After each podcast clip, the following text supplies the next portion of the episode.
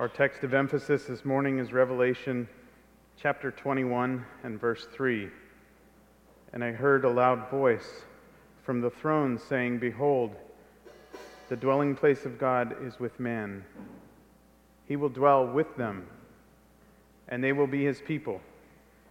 And God himself will be with them as their God.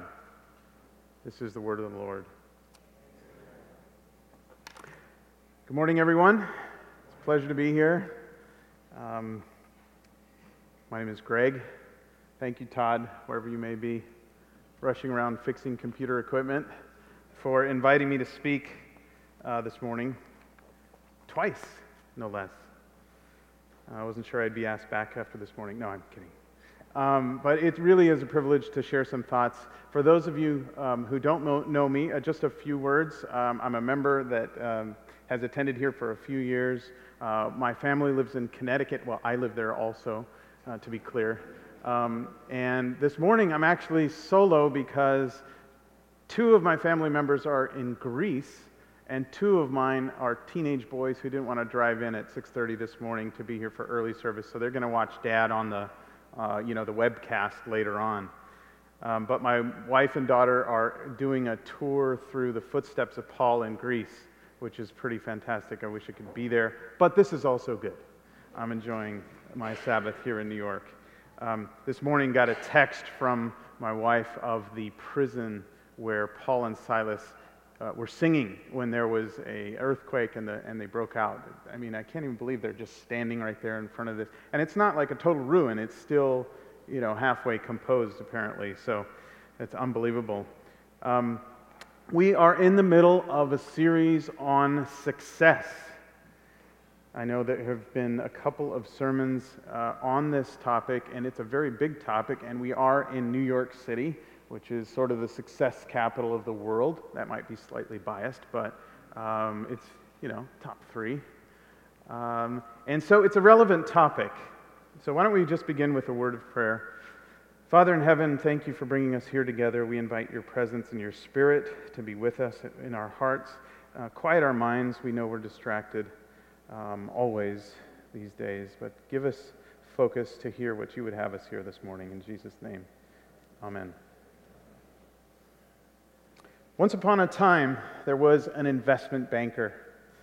And this investment banker visited a small coastal Mexican fishing village when a small boat with just one fisherman docked. Inside the small boat were several large yellowfin tuna. The businessman complimented the fisherman on the quality of his fish and asked how long it took to catch them. Well, the fisherman said, Only a little while. The businessman then asked him, Well, why didn't he stay out longer and catch more fish? Uh, the fisherman replied, Well, I have enough to, to feed my family and take care of their needs with, with just these. The businessman then asked, Well, what do you do with the rest of your time? Oh, the fisherman explained, big smile on his face. I sleep in late. I then I fish a little. I go home, I play with my children. I take siestas with my wife. I stroll into the village each evening where I sip some wine and I play guitar with my amigos. I have a full and busy life. At this point, the American businessman kind of chuckled and he says, Listen, I am a Harvard MBA and I can help you. You should spend more time fishing and with the proceeds, buy a bigger boat. With the proceeds from the more fish from the bigger boat, you could buy several boats. At that point, you would have a fleet of fishing boats, and you could sell not to the middlemen, but directly to the processing company. Eventually, you could open your own cannery. You would control product, processing, and distribution. Of course, you would need to leave this small village and move to Mexico City, uh, probably then Los Angeles, and eventually, of course, to New York, where you would run your expanding enterprise.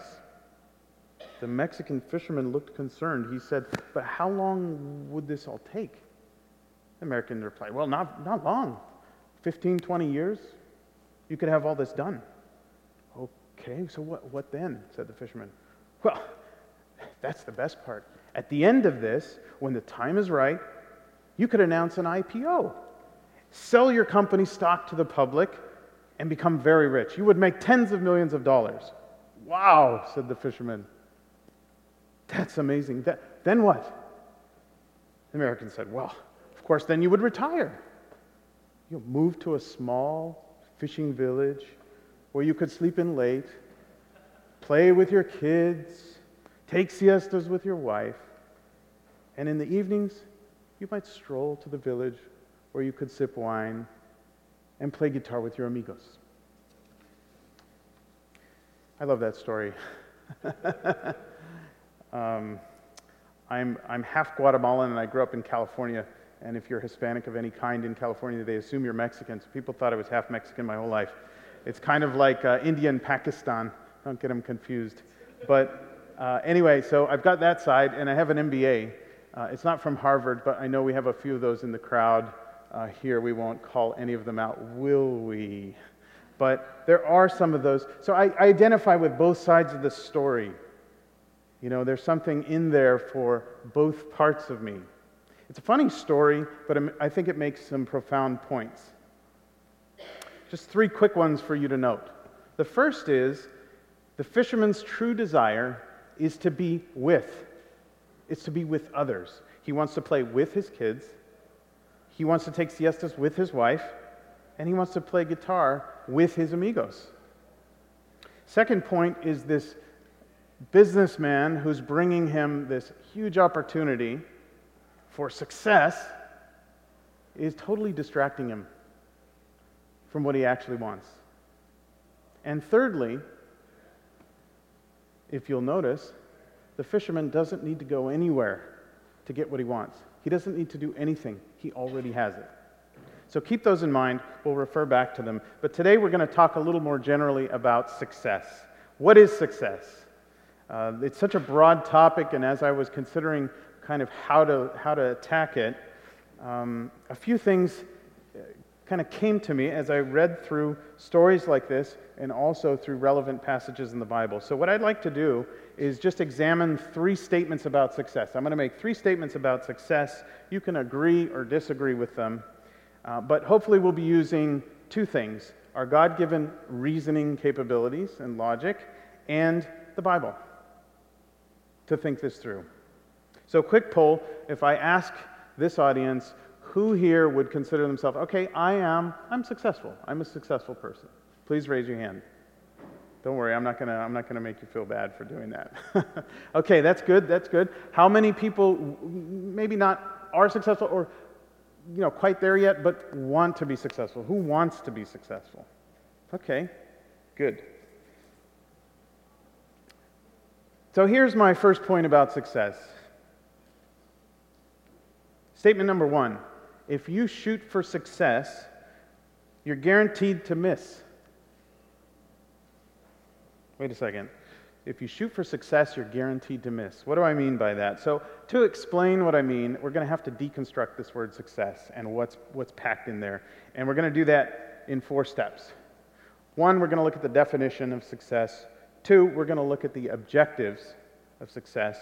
Three, we're going to look at the desires behind those objectives. And four, we're going to look at the motivations behind those desires. So, first things first, when you look it up in the, in the dictionary, success just really means accomplishing an objective, right? You, can, you could successfully you know, move that piano to that side of the room. That would be success because that was what you're shooting to do. Um, but that's not really kind of how we use it these days. The word success has some, it's sort of pregnant with additional meaning. In fact, it's actually pregnant with narrow meaning. We've excluded quite a few applications of the word success, and we've narrowed it down to meaning just a couple things. If we were, for example, in Los Angeles, traveling through Los Angeles, which I did a few months ago, you see these tents of homeless people, right? You wouldn't go and say, oh, the, the, that man's a success, or he's very successful. But what if you found out that um, he used to be a professor and he's decided to abandon kind of traditional Western ways of thinking and he wants to um, get rid of all material possessions and just a ver- live a very um, you know, uh, simple existence. And oh, maybe he is successful actually because he's uh, accomplishing what he set out to do. So that's strictly the definition of success, but it, it doesn't work. The reality is, we live in a Western society that sort of co opted the word success.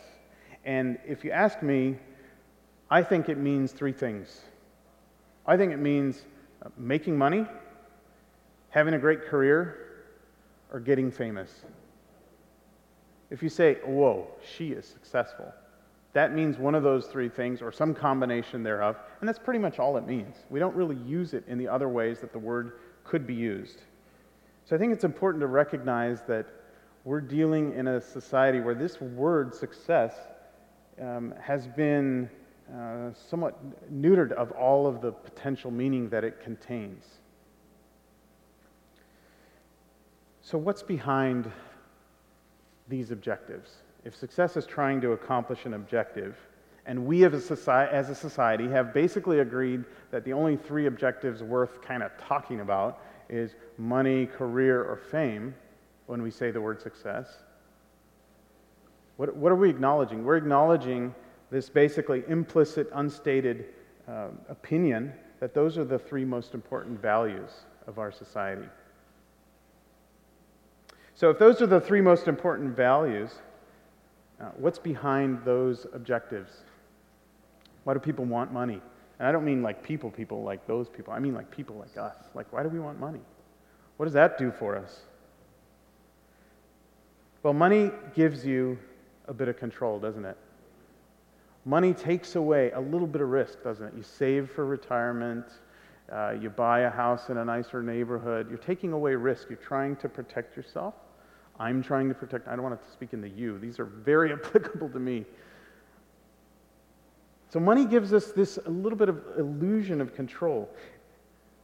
It allows us to shape our environment, surround ourselves with people that we like, food that we like, places that we like.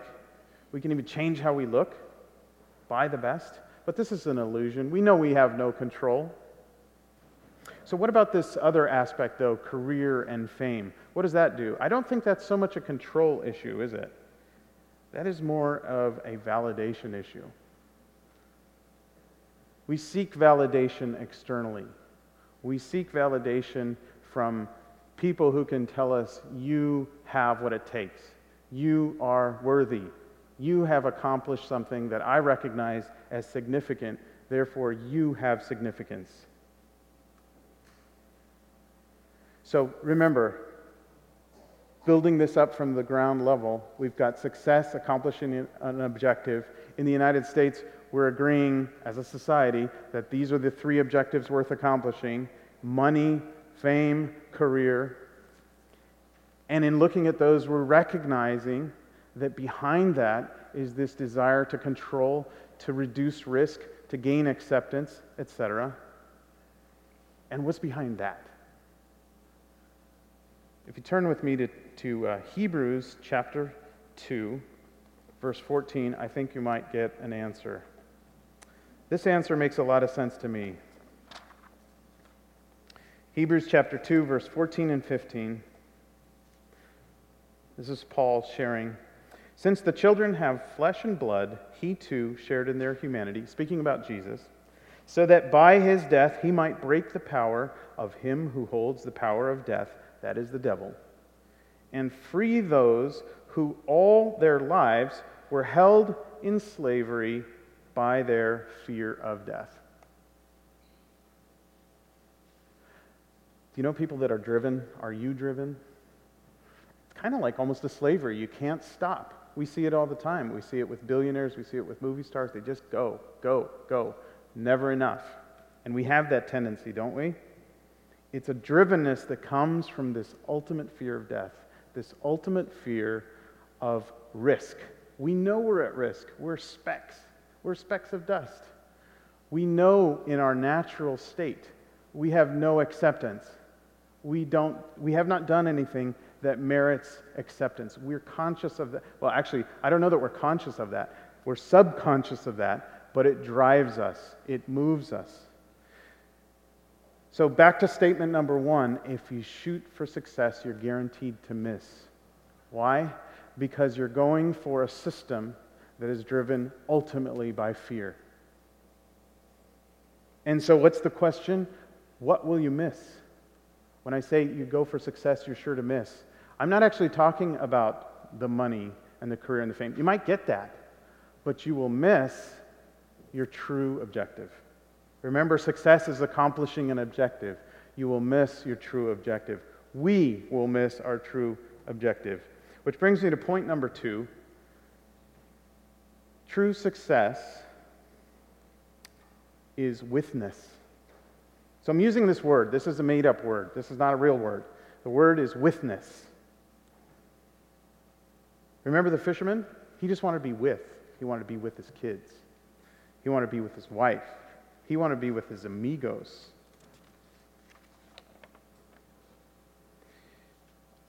Even the MBA, remember the bad MBA, the bad businessman from Harvard? He even acknowledged that this is the ultimate objective because after the whole IPO, you know, the fisherman sells his, his fish and builds a big enterprise and then does a IPO on the New York Stock Exchange. Well, then even the businessman conceded that, well, of course, at that point, you know, go ahead and go be with your kids and with your wife and with your amigos. Right? So even, even that guy, the antagonist, let's say, agrees that the ultimate goal is withness. And you see it in real life. You see it with billionaires. You see it with, with famous people. Like you see it with people who are getting old, older and want to extend their life. That's ultimately what we care about.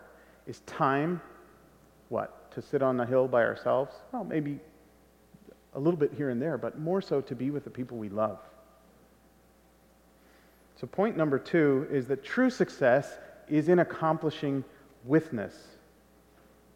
You know, there's a, a ministry that I uh, very much enjoy. It's an independent ministry, um, Adventist, uh, based in Oregon called Light Bearers. And a couple of the speakers of that ministry are friends of mine uh, David Asscherick and Ty Gibson, and they do this, this teaching. Uh, and, and, one of the things I really appreciate about what they do is they boil things down. You know, we have so much in the Word here 66 books over 2,000 years, and there's a lot to digest. So sometimes it's helpful to kind of simplify. Um, they've got a, a description of the Bible in seven words. You want to hear the story of the Bible in seven words? Okay, I'm going to give it to you anyway. One, pre creation. Two, creation. Three, fall. Four, covenant. Five, Messiah. Six, church. Seven, recreation. Amen. Isn't that simple? Well, they've gone a step further, and I heard a sermon, and it stuck with me uh, that, that boils it down to one word. And yes, the answer is always Jesus. so, you, you know, where's Susanna? She, knows, she knows the answer to the question. But imagine if, if, if the word Jesus, if you couldn't select proper nouns, right? You, someone said, distill the Bible into one word, and you can't use any proper nouns. Okay, what's the word going to be? So these guys think it's with. The word with. Love is obviously a strong contender, and love and with are intertwined. I couldn't, I couldn't come to you with love. You're not going to remember that. You've heard it a million times. With is the word I'm shooting for here. So let's turn to Matthew 1:23 and I'll show you a little bit of with. Matthew 1:23 is a strange verse to be reading in October. Uh, you're definitely used to it at Christmas time, as am I. But let's read it anyway. Matthew 1:23, "The virgin will conceive and give birth to a son, and they will call him Emmanuel, which means God with us. This is speaking about Jesus, who we believe was God manifesting himself in human form to us. Why? For the simple reason of, hey, show me, don't tell me. Right? We human beings needed to be shown who God was rather than simply told over and over. God with us. So that's the beginning, that's the first advent. What about the end? So flip back to Revelation, very last book in the Bible, Revelation chapter 21. I read it earlier. This is describing the future, the second coming of Christ. Revelation 21, verse 3 And I heard a loud voice from the throne saying, Look, God's dwelling place is now among the people, and he will dwell with them. They will be his people, and God himself will be with them and be their God. See this concept of with? I'm reminded of the Trinity. You know, you hear that, or at least I heard that growing up, and God is, is, is one in three persons, and there's the Father and the Son and the Holy Spirit. And obviously, it's very difficult to get your head around that. And you sometimes wonder, well, okay, uh, what is the usefulness of that particular doctrine? Well, I'll tell you one, which you've probably also heard, is God is love. But can there be love without another? Is there such a thing? Love is self sacrificial, it is other centered.